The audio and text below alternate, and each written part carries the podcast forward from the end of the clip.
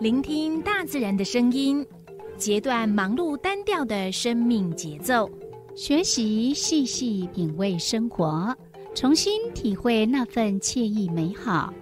在这一瞬间，在不经意的时空交汇，不只用听，也用心，让忙碌的自己找到心灵休憩的地方。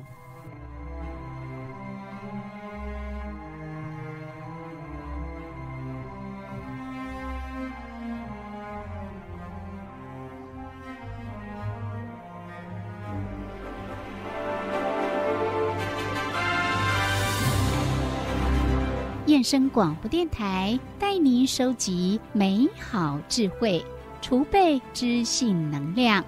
让彼此拥有一颗关怀的心，翱翔在无限宽广的四维空间里。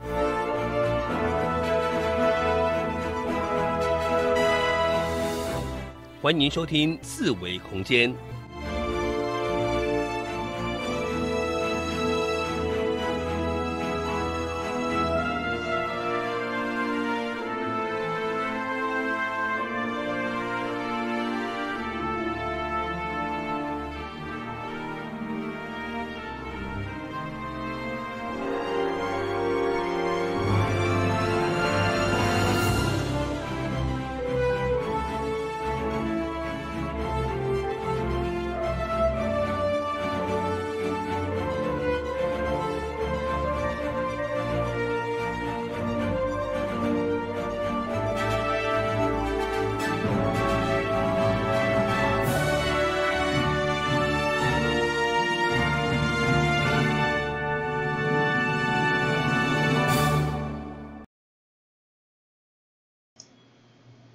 听众朋友，大家好，这是华人爱声广播电台 AM 一二四二千赫。你正所收听的节目是《四维空间》，我是小伟。我是柔柔，咱这个节目是每礼拜拜五至拜六下晡两点到三点，伫一二四二千赫频道播出。是在我们的 AM 一零四四千赫则是礼拜六礼拜五、礼拜六，也一样。嘿，暗时六点到七点。对，嗯，搁另外呢，咱即个节目若同步直播伫 YouTube 爱点网频道吼，要你会当看画面吼、有当咱会，譬如讲介绍啥物风风景啦、还是讲啥物网页网站的资讯，你来当上面看到呢。你吼可以看图片。嗯，是，嘿，搁过灯光呢，你会当伫播客上面啦，可以收听得到，嗯，是，对，对，我今天刚吃饱，就很想睡觉。是啊， 哦，你还是讲我太早起来了？啊，哦，是吼，只讲啊吼，呃，昨昏啊吼，咱落去迄落行东海岸落有无？嗯，吼，落去东海岸，你有感觉讲，诶、本来伫河南市盐寮迄个所在吼，诶、天气阁袂歹，嗯，你啊落去甲迄番薯寮、番薯寮遐个时，诶、规个那会讲蒙蒙安尼，甲置身在那种中国山水画中间这样， 迄日头拢拢去迄蒙蒙的雾砍掉掉安尼，嘿啊，就在想说，诶，怎么会大白天的，嘿啊然后起雾这样，嘿啊，而且是艳阳高照。我看起来本来我想讲我我我吼目目睭可能伤忝你知哦。嗯，我常常就看，诶、敢若蒙蒙安尼，我想讲，诶、想我目睭有问题，也个常常看，哦，然后以为是以为是起雾，但是又不像雾，对不对？哎呀、结果后来才发今现，仔甲逐个人甲讲，诶、嗯毋是哦，迄是因为迄咯日本啊吼，迄一个所在，就是迄个日本有一个小笠原群岛，伊其中一个小岛叫西之岛，了伊顶个月火山爆发，顶个月顶个月是顶个月的代志，对顶个月火山爆发，慢慢就飘飘飘飘过来拄吗？好一个气流的影响， 吼、拄好一个气流影响，拄好甲导引过来咱台湾东东部的地方。所以就被影响到了。所以你才会感觉讲，诶、奇怪，那昨下晡熊熊诶一个一片蒙蒙安尼，诶、嗯，原因是安尼。毋过今仔是因为天气个个改变，所以品质空气品质又恢复了。这样但是听说我们明天周末南方有一个扰动生成的这个气流存在，诶、是 所以天气会变得很不稳定诶、啊，明仔载啊，嗯，嗯，然后也不排除会生成台风，要特别注意一下这个天气的变化。所以我们赶快来了解一下啊、呃我们这几天的天气概况。哦，今仔日台湾各地较偏哦，金门、马祖，但是侪云到好天，并且高温炎热。敢若东南部地区甲恒春半岛、南山底渐阵雨。中昼过了后，中南部、大台北地区甲其他山区局部地渐雷阵雨。明仔载各地甲金门、马祖，但是侪云到好天。中昼过了后，西半部地区甲东半部山区局部地渐雷阵雨，并且有局部较大雨势发生诶几率。透早甲上午，西半部地区甲平湖也有南山底渐阵雨，就等于讲，迄明仔载爱注意山区有较大雨势发生诶几率。嗯，嗯，所以结论是，结论就是出去你一定爱带雨具啊，因为下午会有阵雨吗？是，诶，听讲今仔日是立秋了，对，今仔是立立秋，嗯，嗯，立秋平常应该就是会有秋天的感觉，可是好像还没有，还是一样炎很炎热，诶、是。嗯，毋过今仔啊吼，我伫迄落诶人迄分享一个讲啥嘛，立秋啊吼，若有分工诶公秋跟母母秋，毋 什么东知西？听人网络上人分享怎么公的母的啦？啊，怎怎怎么样看单单数跟双数嘛？诶、毋是 不然呢怎么分？哦，就讲立秋有人讲有一种说个讲，就讲公秋扇子丢，母秋热热死牛这样子。嗯，然后就讲，人三就只丢讲，哦，那我知道，你所若以讲是讲手，你你个袂啊较热，因为你扇子就可以丢掉了，对丢在一它旁，就真的所像以秋天。是凉凉的这对，样子，那你母秋呢，该会甲牛热 死。会把牛给 热嗯死热然翻后怎么了。看呢？他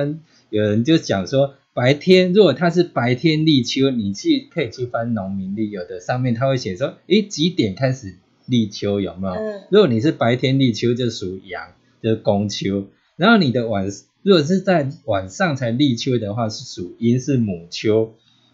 那什另么外东西晚上白天立秋不就没有那一整天吗？不是不是，它有一个时间点，有就个有几时点辰几哦分才开始立立秋。每年每年都不一样对吗？对对，哦，哎、你可以翻农民历，有的它上面会写。哦。那另外还有那个个单日立秋是属阳，属公秋，然后双日立秋属阴。像今年立秋就农历十八嘛，就是属于双日嘛，所以是十八。然后又是晚上立秋，所以是母秋，所以要注意会不会秋老虎上来会很热。哦，所以今年确定是母的，对，这是网络人要分享的，我还蛮有趣的。嗯，嗯，嗯参考参考，嗯嗯 对所以天气其实以前跟现在真的差很多哈、对不哦，过也一定的那种历法跟日历的嗯，那一种计算方式，其实是很多几百年、几千年的一个文化智慧，嗯，一个是大数据整个流传下来的。嗯有时候呢，看一下那种二十四节气，也哎觉是得还蛮有意思的。对对啊，嗯嗯嗯，所以会真正介热，所以逐个人出去你一定爱迄落爱水爱榨较济吼，嗯吼、要多喝水吼，嗯不要然后防晒啦，做什么都要这样子。嘿那我们刚刚讲的那个气流的那个扰动呢，可能就是礼拜天呢还要再持续的观察，嗯所以明后两天呢，呃，它也许哦、会变成热带性低气压。嗯那我们讲说秋天的台风其实会比较可怕一点哈、嗯嗯，对所以啊，还是要多加的留意跟小心。嗯嗯呃，嗯在空气品质的部分呢，根据我们环保署的空气品质的预报资讯呢，今天的环境呢风场持续是东南风，西半部呢风速会比较弱一点，扩散条件呢相对来的差哦。那午后我们受到了光化作用的影响，臭氧浓度呢也容易上升。呃，在我们的宜兰、花东地区，当然空气品质是良好的等级，可是呢，在北部以及竹苗、中部、云嘉南以及高屏空气品质呢，则是普通，嗯，是讲还好是嘞要戴口罩。对哦，爱戴口不罩，管天气如何，常加在不管石灰有没有飘过 来，火山灰，哦，上灰， 嘿常加在我全程戴口罩安尼。哦， 嗯我只有在社区戴口罩。嗯，嗯，是，我想说在外面呢、嘿啊，恁拢想讲户外安尼，嗯啊，结果昨下晡熊熊诶蒙蒙一片。 嗯，真的，嗯，然后最近诶，讲到戴口罩，最近各大室内场所都要恢复戴口罩。哦，对啊，嗯，嗯所以我们等一下再来分享，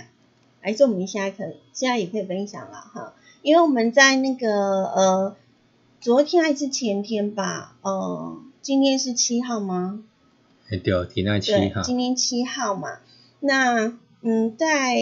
昨天六号的时候，听说又一个那种呃外就是外面的入境境外境外移入的案例这样，嗯，嗯有有筛选出来这样子。嗯那根据我们中央流行疫情指挥中心的统计呢，我们国内呢，截至目前累计了有八万两千七百三十七例的新型冠状病毒肺炎的相关通报，含呢八万一千六百二十五例被排除的，好，总共就是有八万两千多。那其中呢，有四四百七十七例是确诊的，嗯那分别呢占的这个呃境外移入的呢占的比较高的比率有三百八十五个病例，对，那本土是嗯五十五例，呃，另外就是三十六例是就是我们的那个之多姆前舰敦睦队，舰队，嗯还有一个还好像还要厘清到底是怎么回事的。对，嗯嗯，然后厘清到底是境外还是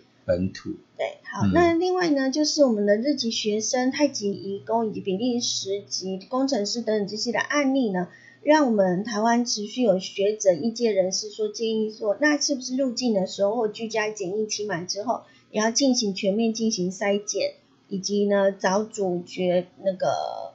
感染者进入社区。那我们的指挥中心呢，在今天有做一个回应。嗯嗯，他就考虑考量到国际的经验，还有国内实证，还有传播风险，他也咨询过所有专家之后，一致认为说还是照现行的政策来实施，没有不需要进行普入境者的普筛的做动作。嗯，嗯，因为依据国际研究的显示呢，距离个案发病日呢达十天之后，或者是没有病状者呢，距第一次的裁剪阳性十天之后，几乎是没有感染力的，没有传染力就是了。嗯嗯，那嗯我国现行呢，对于入境者全面居家检疫之做法呢，即使是有极少数无症状者的个案呢，位于呢入境的时候被拦截，那经过十四天的居家检疫呢，它的传染力已经大幅的降低，或者几乎没有传染力。于检疫期满之后呢，在自主健康管理七天，持续的密切追踪健康状况，已经可以有效的防堵这个社区传播的风险。嗯所以呢，就是有进一步的表示。对，那像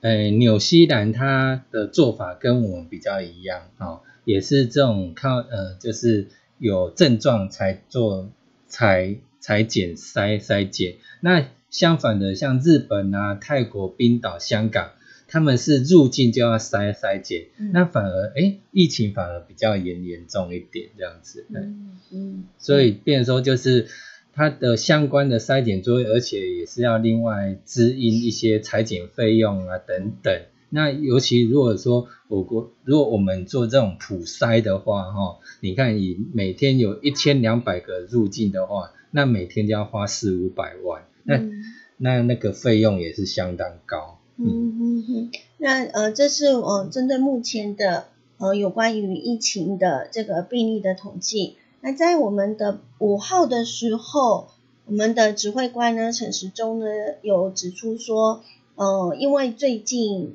呃外籍人士离境之后呢，确诊的病例呢呃一直传来哈，嗯所以呃，目前的疾管局然在呃这一个呃调查当中啦哈，但是我们是指挥官是说，出入八大场所呢，一定务必要戴口罩哈。那有对几个地方我们来呃留意一下，就像医疗照护机构，你去医院一定都要，还有大众运输工具，捷运、公车、火车，还有宗教场所、庙宇啦、还有表演的竞赛场所、娱乐场所，还有卖场市集，还有教育学习场所、大型活动。嗯，那另外呢，台北市政府呢，呃，在当天的傍晚也有宣布哦，北市疫情小组呢，在呃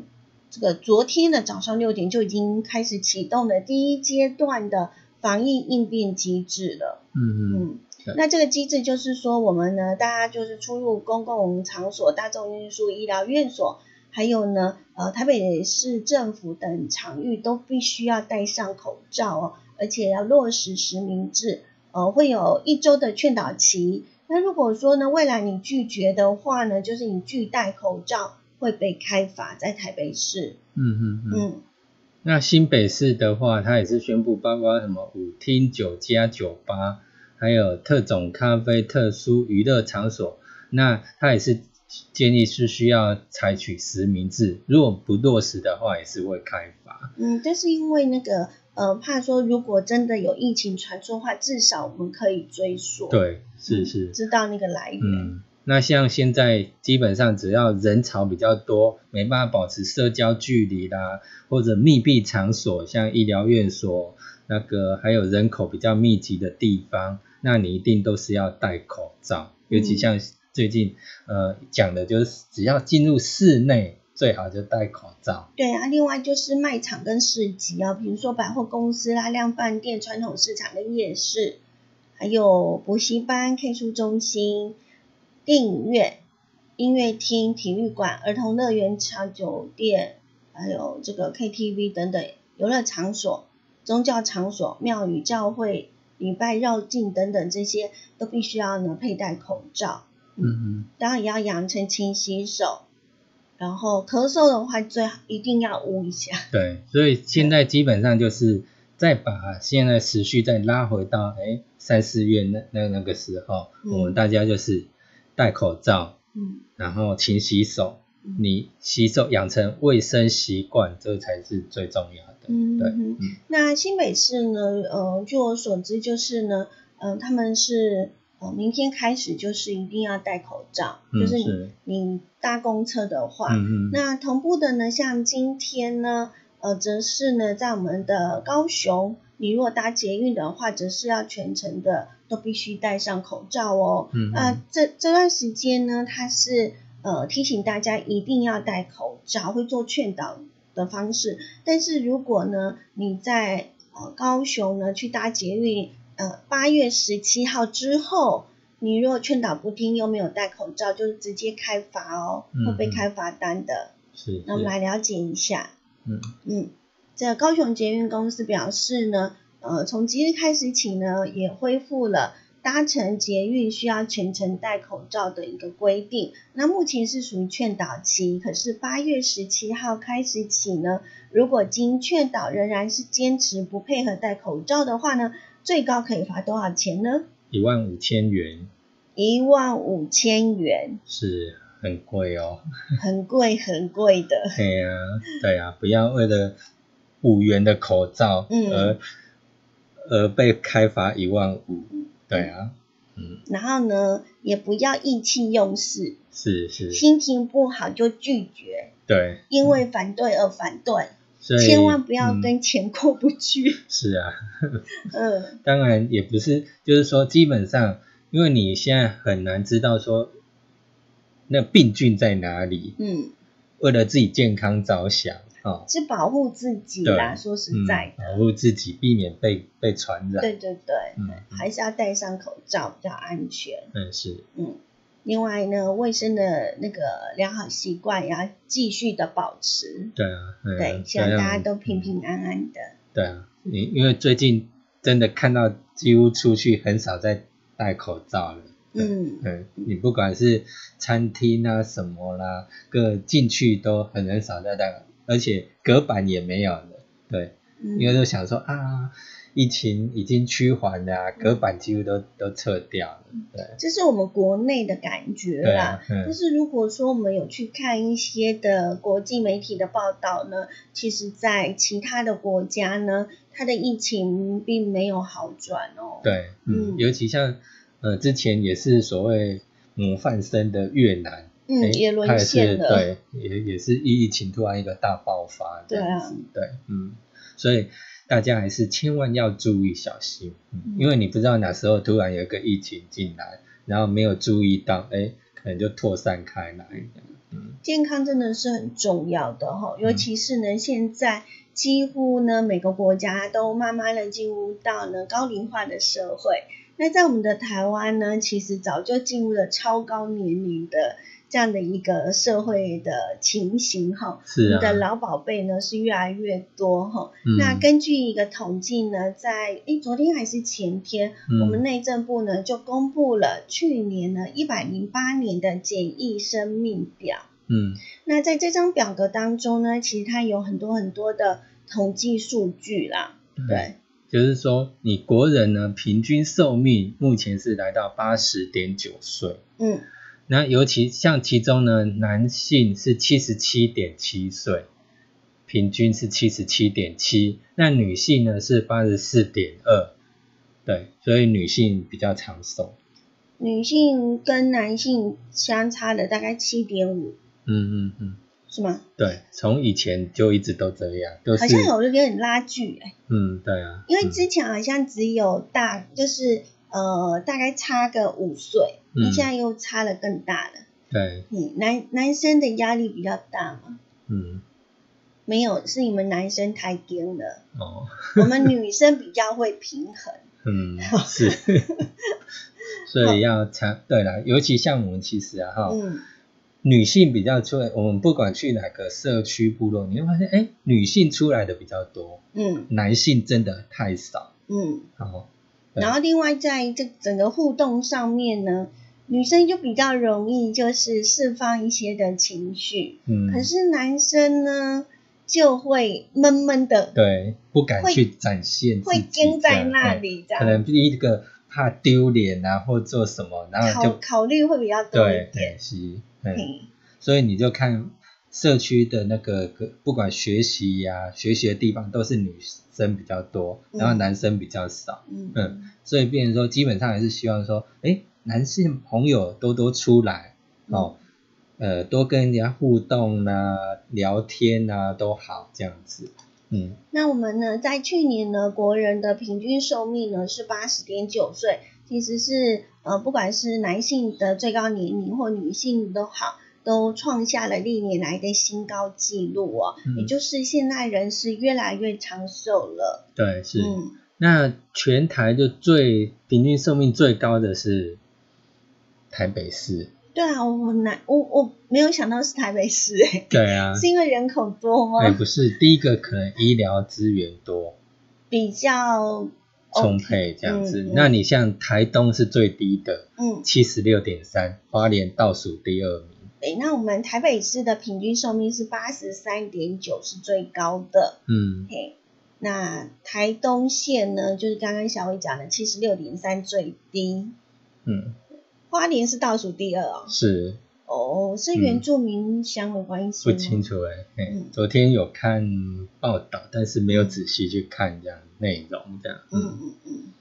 好，那根据内政部的指出呢，呃，他们分析的这一个一百零八年的景因生命表呢，表示说，随着医疗水准的提升、食品安全的重视，还有生活品质的提高，以及呢运动风气的盛行，所以近年来呢，我们国人平均的寿命呢，长期都是呈现上升的趋势哦。嗯那记得之前九八年的时候呢，平均的国人寿命是七十九岁，嗯，那然后到一直到去去年是八十点九岁，对啊，嗯，哦，增加了一点九岁，嗯，那显示我们国人是越来越长寿了。嗯哼，对。那去年呢，国人死亡人数是十七万五千五百四十六人，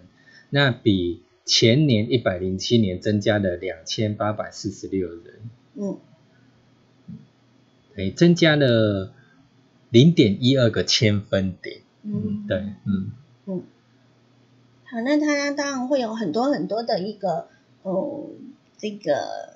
统计跟数据的一个分析。那长期而言呢，标准化死亡率呢是呈现下降的趋势。那这个呢也符合了多数已开发国家的一个情形。那来了解一下，以六度而言呢，一百零八年我们国人平均的寿命呢，以台北市八十三点九岁是最高的。呃，一，然后其余就是第二高的是在哪里？新北市嗯，再过来桃园市、台中市、台南市、高雄市。嗯那我们男女平均的这个寿命呢，也以台北市是最高的。，对，而且是从由北到南慢慢递减这样，就是 你你住越北部呢，你的年龄越长寿，对，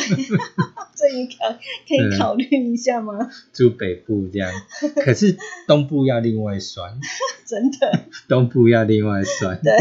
然后你东部呢，像如果说以如果以那个各县市来看的话，就是排除六都的话，哦，嗯就是以新竹市最高，嗯那刚刚我们讲的台东县是最低，嗯然后东部县市呢，我讲的东部又比西部差，对，东部的县市平均寿命都比西部的各县市来的低。而且啊，哈、嗯台东竟然跟全国的平均寿命，刚刚讲的八十点九岁，差了五岁，对，所以等于他才七十五点七十五岁左右这样子。是。对，嗯那原因可能是因为啊，刚刚我们讲的就是我们西部的交通呢，呃，比较方便，对，然后医疗的资源相对也比较充足，还有我觉得就是人文生活习惯的差异都有、嗯呃有关联性。是啊，所以这个方面，不管医疗啦，还有生活呃的提升啊，然后嗯还有赖政府的那个关注啦，嗯哦，嗯，嗯那虽然呢，我们的台东呢是呃这个比较就是最后一名，但是内政部也表示哦，我们东部的县市跟西部的各县市的差距呢，已经比十年前缩小了零点七五岁哦。小考有进步，丢啦，还有比较长寿一点啦，可能大家有在注意健康。嗯，那去年我们台东县的平均寿命呢，也有增加零点五三岁，所以虽然是最后一名，但是至少也有比较长寿一点啦，嗯嗯。是我们全县市当中呢增幅最高的，嗯所以显示我们台东县呢跟各个其他县市的落差呢，也逐步的正在缩小当中。其实嗯慢慢的等整个交通整个都更方便，医疗资源更普遍了、哈。我想那个几乎应该台湾所有各地区应该平均寿命都会差不多，不会落差太大这样。嗯只是还是需要时间这样。不过我们有经过一个长期的统计，发现原住民的朋友呢，他们平均的寿命确实来的比较呃少一点点。这样，原因大概那像呃嗯，以我们的这个卫福部的一个统计，我们不是曾说呃嗯什么时什么年纪是称为老年人呢？嗯而在呃一般的话呢，我们是平均60国门是六十五六十五岁嘛，是但是我们原住民朋友只要是五十嗯五55岁岁，他就已经达到了呃所谓的呃这退个休老年人的一个哎门槛。是的嗯没错。嗯嗯嗯，那是因为呢，其实有这样的一个差别，最主要就是呢，我们发现原住民朋友的这个平均寿命是比较短一些，嗯所以呢，我们就是呃以五十五岁啊、来做一个呃这个划分。嗯嗯，那一般的国民呢，就是六十五岁这六十样五，岁的，嗯，所以都有其他的一个嗯呃考量点，嗯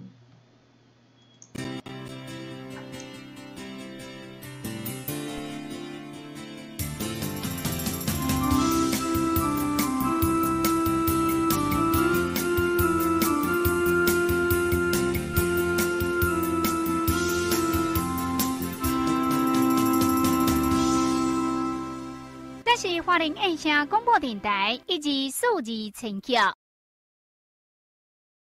哦，今麦都登来咱四维空间 AM 一二四二，嗯诶，是影广播电台，有啊，同步的呢，在 YouTube 的朋友，你们所呃收听到的节目，其实跟我们收音机的这个花莲的听众朋友是同步的。是嗯，拄啊，即个是是柔柔，嗯，我是悠悠二宝妹，嘿，我是小伟二宝弟， 不晓得我们家柔柔被取的名字是取什么名字？嘿啊，佫毋知呢， 柔柔是迄动物园迄营养生的，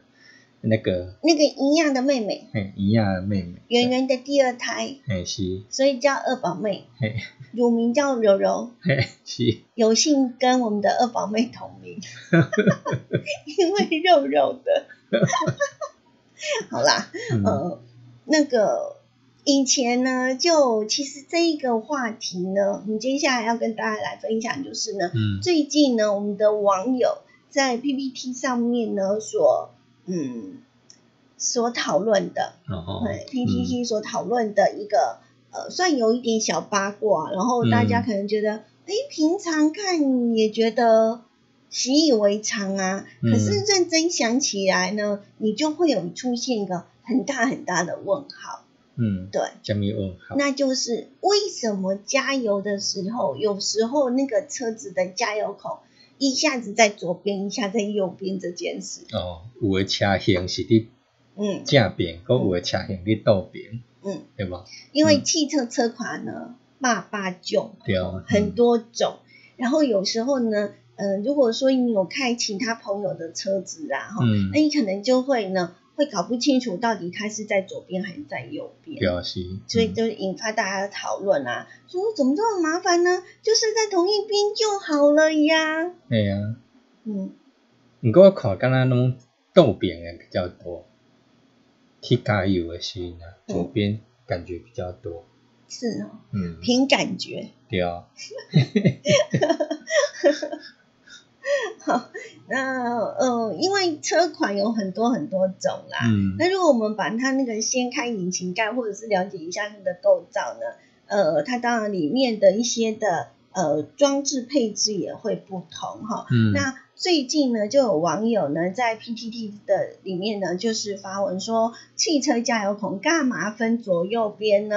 嗯，对啊，然后就有开始有网友就上去做回应啦，哈，有人就是说啊，就分流啊，哦，对啊，诶也是有道理呀、是啊，如果你都在同一边的话，那你你怎么加、啊？嘿啊，就大家都只排一排，是啊，另外一排都没有人，嘿啊，嗯，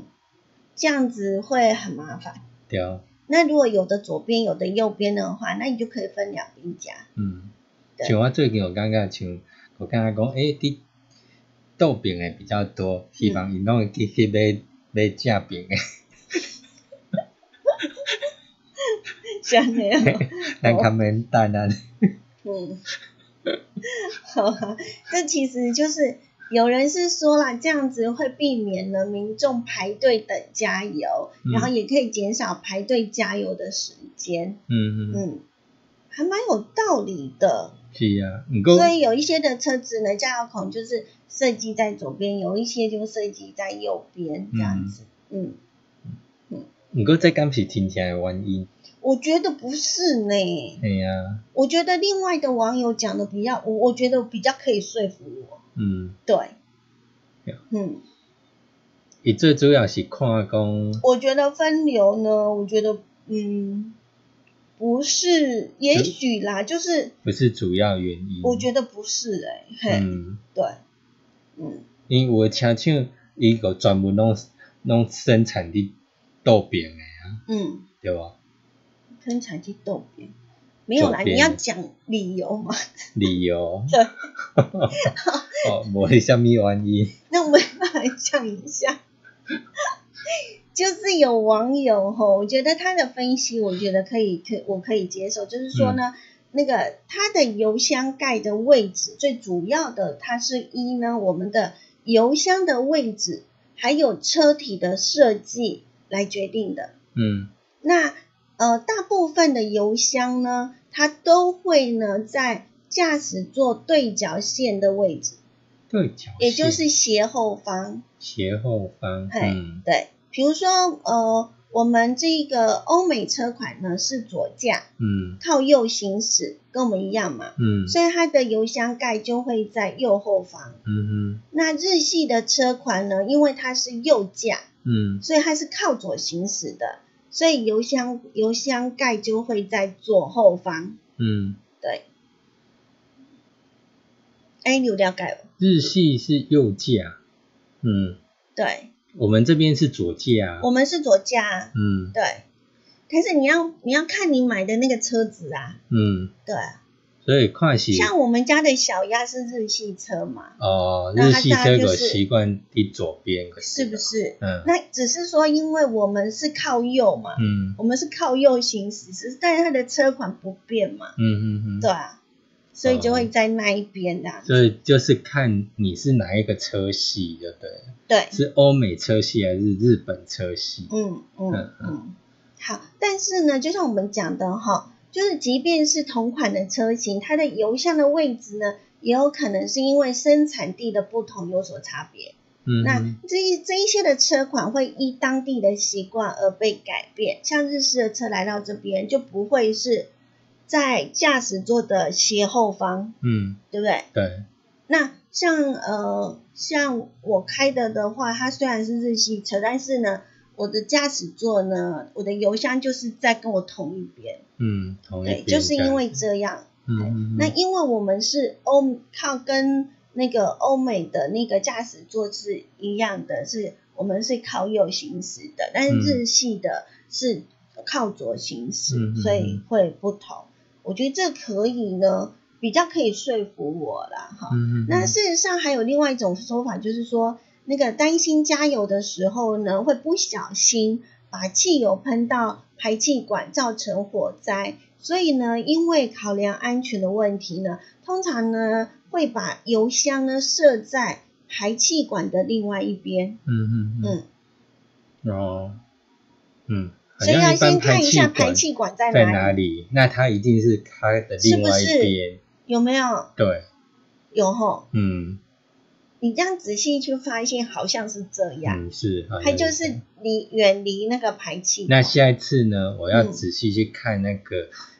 加油孔在左边的，嗯在右边的，它的排气管是在哪一边？对，啊要先看一下。嗯嗯那呃，当然，如果说呢，有的人会搞不清楚说，或者是刚好我们嗯去租车啊，还是说开朋友的车啊，那不确定那个油箱的位置到底在哪里。那其实，在加油之前呢，我们也可以呢看一下我们车子仪表仪表板上面的一个油量表。那油量表那边会有一个那个小小的那种加油的图案，，对，好，然后那它会有这样一的个图案旁边会有一个还三有一角个形，小三角形，会指说在左边对、右边。是的，很没错。嗯仔细去看一下那个上面的那个三角形，或者是那个箭头，嗯，那个箭头所指的那个方向呢，就是你油箱盖的这个方向。所以，嗯嗯嗯呃，如果说你开车啊，然后要去加油的时候，临时忘记它在左边或者是右边，嗯其实就是可以看一下我们的油标，油油油表对，对，那上你面的才那不会个突然图下示来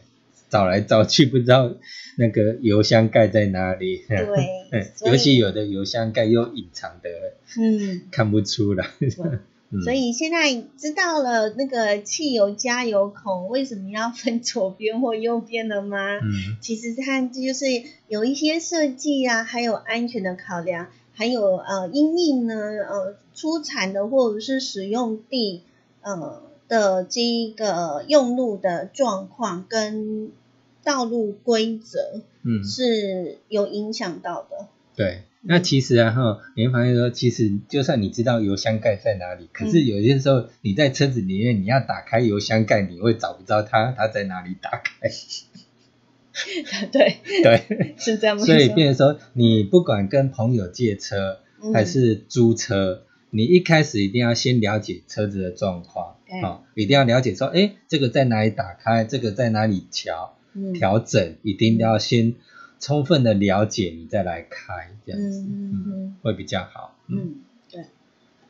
真的是这样，对，不然熊熊，哎，你猜，哎，吹吹不？是 很尤其如果你又晚上开的话，嗯嗯然后你那个车厢里面又暗暗的，然后找不到，这样猛嗯来 猛去吹我。哎，讲到了晚上。嗯最近呢，我们的这个夜晚的天空非常非常热闹。嗯是之前好像有一波的流星，流星，哎彗星嘛，先有彗星，嗯哎、，没有，先有那个日全开食。始咱即摆讲 A M 时阵哦，A I A M 哦，哈嘿都是彗星。彗星，然后又有一个那个是宝瓶座吗？嗯流星雨那个之前有一个，嗯然后呢，最近呢又有出现了另外一个那个英仙座流星雨。对，嗯那这个英仙座的流星雨呢，从七月中就已经开始，呃，可以看到嗯那个状状况了。哦，宝瓶座没错啊，就是比之前的宝瓶座的流星雨还要来的盛大。嗯嗯，嗯对，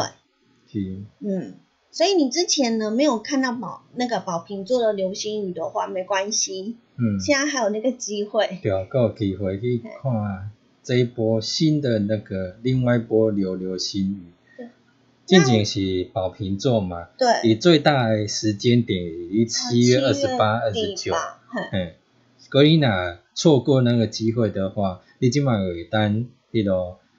诶，过几天啊哦，对啊八月十三会达到一个最高峰，就呃，预计呢，它的极大期呢是在八月十二、十三这两天。对。对对啊嗯那呃，这两天呢，因因为它从七月中你就可以看到英仙座的流星雨了。那嗯所谓的极大期呢，就是呢，呃，在某一段的时间，它流星的最多数量最多的时候，就出现在八月十二、十三这两天。嗯，嗯那根据中央气象局的表示呢，每小时预估可能会出现一百颗的流星，让你许愿许不完。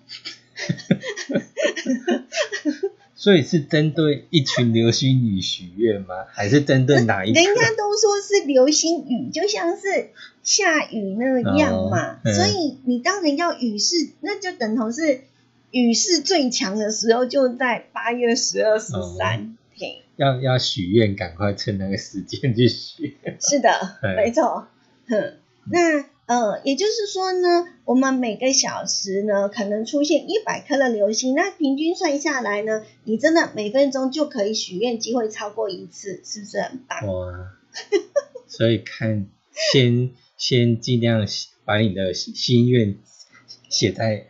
你你纸先上这样你子先写起来， 嘿嘿对。先写起来，到时候 就啊，但是你不能，你不能那个写太长哦，你要非常的简明扼要、嘿清楚明白。是，对，嗯那我们英仙座流星雨呢，呃，从七月十七号就已经开始，它会一直持续到八月二十四号这段时间。嗯嗯那我们说的极大期是在八月十二、十三。对，嗯然后它基本上就是入夜后到日出前，只要是说万里无云嗯的嗯天气，你都有机会看到。嗯嗯嗯嗯那它呃，如果说最好，如果是碰到那种下弦月啦、有月亮的时候，你最好就是把握在晚上十点到午夜这段时间观赏，才不会譬如说被月光影响到。像嗯今天十八嘛，最近有月亮嘛，对不对？嗯那也就是晚上十点到半夜这段时间不要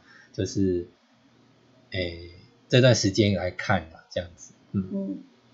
那我们阴星座流星雨的极大期呢，是还好刚好碰到了下弦月，嗯嗯，好、所以呢，那个极大期呢，那个月亮又不会被干，就是不会被月亮干扰到，嗯，所以你可以把握晚上十点到午夜的这段时间是非常适合观赏的，嗯嗯嗯，嗯，那就是可以利用那个这次如果要观赏的话，就是利用八月十三清晨，清晨对不对？辐射，他讲就是辐射点仰角较高的最佳时段，你呀，你够难耐难听讲不？啦，我难看。好啦，我们天文学学学不好， 真的。哎，好，那呃，因为是刚好适逢农历初三，不受月亮光害影响，所以观测条件不错。嗯，好，那十三号的清晨四点到下午的四点嗯，都可以观赏到，所以白天也看得到。白天看不到吧？对啊，太阳那么大，要诶，那如果这样子的话，那不就是呃早上四点到五点太阳对啊还没出来那嗯一个是小时？现在日出以花莲日出来讲，都快接近四五点半左右了，嗯，对嗯所以等于四点到五点半到五点半之间，哎、嗯是有机会看到这样。嗯嗯嗯嗯，好。那午夜的时候，它的辐射点是位在东北方的地平线，嗯，嗯，束光前伸至约八十度高。好，基本上这个看不懂没关系，对，听只又要听无，对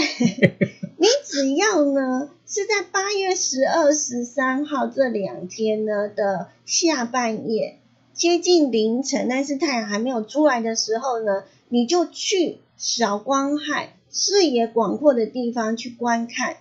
嗯，嗯，就可以了。而且不限方位，不限在任何方位，也就是说呢，在夜空当中的任何一个角落都有可能看到随机出现的流星，对，抬头仰望就看得到了，就可以马嗯上许愿。嘿，是，对对，随时把稿子准备好。好，那我们呢来跟大家呢，呃，来分享一下，就是如果你想要拍流星雨，或者是你想要看的话，那原则上呢，就像我们刚刚讲的，选择没有光害，而且视野辽阔的这个郊区就可以看得到。那有一些的天文达人呢，有建议几个地区。对，嗯，你个穷去真正无光害的所在，合欢山，合欢山是最棒的观测星象的首选。因为它不容易受到天气的干扰，因为它海拔高，光害也少。哦嗯，对。然后对，然后另外如果你哦，对在、啊，那但是你要记得哦，基本上你要朝着奇来山的方向拍。哦，你若去合欢山的话，哎对对嗯，你个它就不是不限方位，你要注意咯。没有啦，就是你对准那个方位，肯就是会抓的比较多。哦，嗯嗯嗯好，那再来呢？嗯，过过来个台东三仙台，嗯，嗯所以呢，呃，我们说的那个曙光呢，最好看日的关系出就是对四点嘛，就是是你在等太阳的时候，你就可以先看一波的流流星 雨，雨是，就是这个概念。嗯哼，对，过过来个是咱华人的七彩堂，嗯，我们的七星潭哦，嗯，嗯也也是一是个很棒嗯，很棒。不管你要先欣赏流星雨，再看日出，嗯，对，过过来你个去迄宜兰的混胶拿，嗯，宜兰的粉鸟粉鸟林也是很棒的，因为这边的地景呢，再搭配流星雨，听说非常的棒。嗯，是，嗯，不过这里因为有渔船，嘿，它是一个小渔港啦，嗯嗯，那可，能会有一些那个渔船在海面上作业，嗯会有少少一点点的光害嗯的，问题。嘿，过过来你会当去阳明山、擎天岗，伊遐若是较侪台北人拢知影讲会去遐观测星象啊，嗯嗯嗯嗯。那除了宜兰的粉鸟林之外呢，呃，在我们的太平山一嗯，样也是一个不错的观呃观看以及拍摄的地方。嗯嗯，嘿哦，在我们的十四 K 的观日平台，嘿，还有随风的五分山，嗯，嘿，哎五分山伫台北新北市瑞芳五分山，你若向东边看，若是真适合安尼，嗯，那这次我们呢跟大家讲，哎，好像发现呢都是在我们的东部对，东部比较适合，比较适合。嗯 好啊吧，那基本上呢，所有的离岛，你可以想象的离岛，它都是很适合。嗯对，无光害的地方，可能西部光害比较大对严重， 嗯，嘿，那我们离岛像绿岛、蓝屿、澎湖、金门、马祖都非常适合的拍这个流星雨。嗯嗯，然后嗯是为什么呢？因为没有光害，是，光害问题比较少。嗯好了，那呃，我们的台北天文馆的网站有说，观测流星雨其实不需要望远镜啊，但是我们建议就是到光害少、视野辽阔的地方去欣赏，像是呢高山啊，或者是海边都很适合。那除此之外呢，流星不会只出现在英仙座附近哦，天空中的任何角落都有机会。那离英仙座较远的地方，虽然流星比较少，但是还是有机会看到划过天际比较长的流星哦。嗯，如果你没有靠近那边的话呢，那你那个愿望就可以讲的比较久一点， 哦，嗯嗯。因为所它以流星比较长。画的比较远这样。 你如果那个流星咻直接就过过了，你根本来不及反应啊！流星，咦，无去，忘了许愿 了，就是这样。对，啊嗯好，那你如果觉得你怕这样子的话，那你就不要朝那个阴间座那个方向看，嗯 你就往别的地方看，你也许可以看到一个比较长的流但星。听众朋友甲伊问讲，啊，因先做你甲讲伫倒位 啊？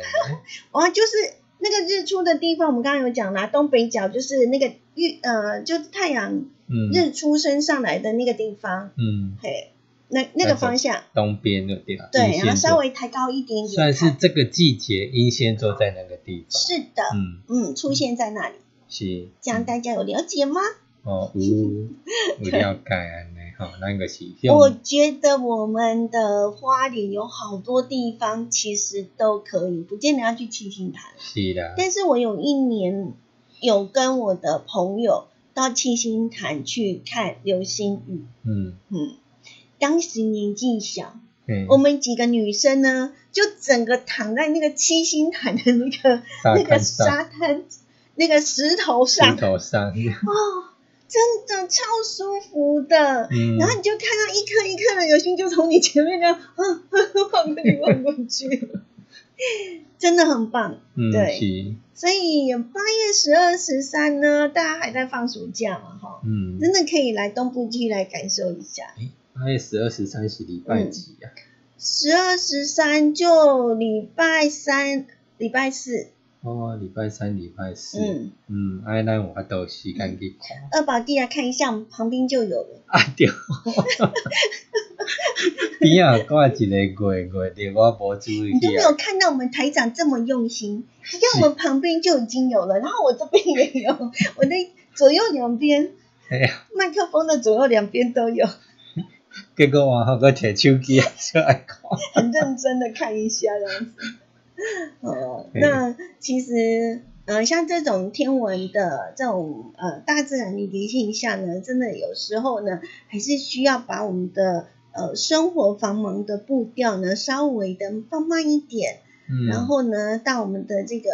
呃这个比较空旷啊、比较没有光害的地方呢，来欣赏一下这种大自然的奇景，就是我们的英仙座流星。是啊，这个机会来去欣赏安尼。有，今天你非常感谢大家收听，嗯，是，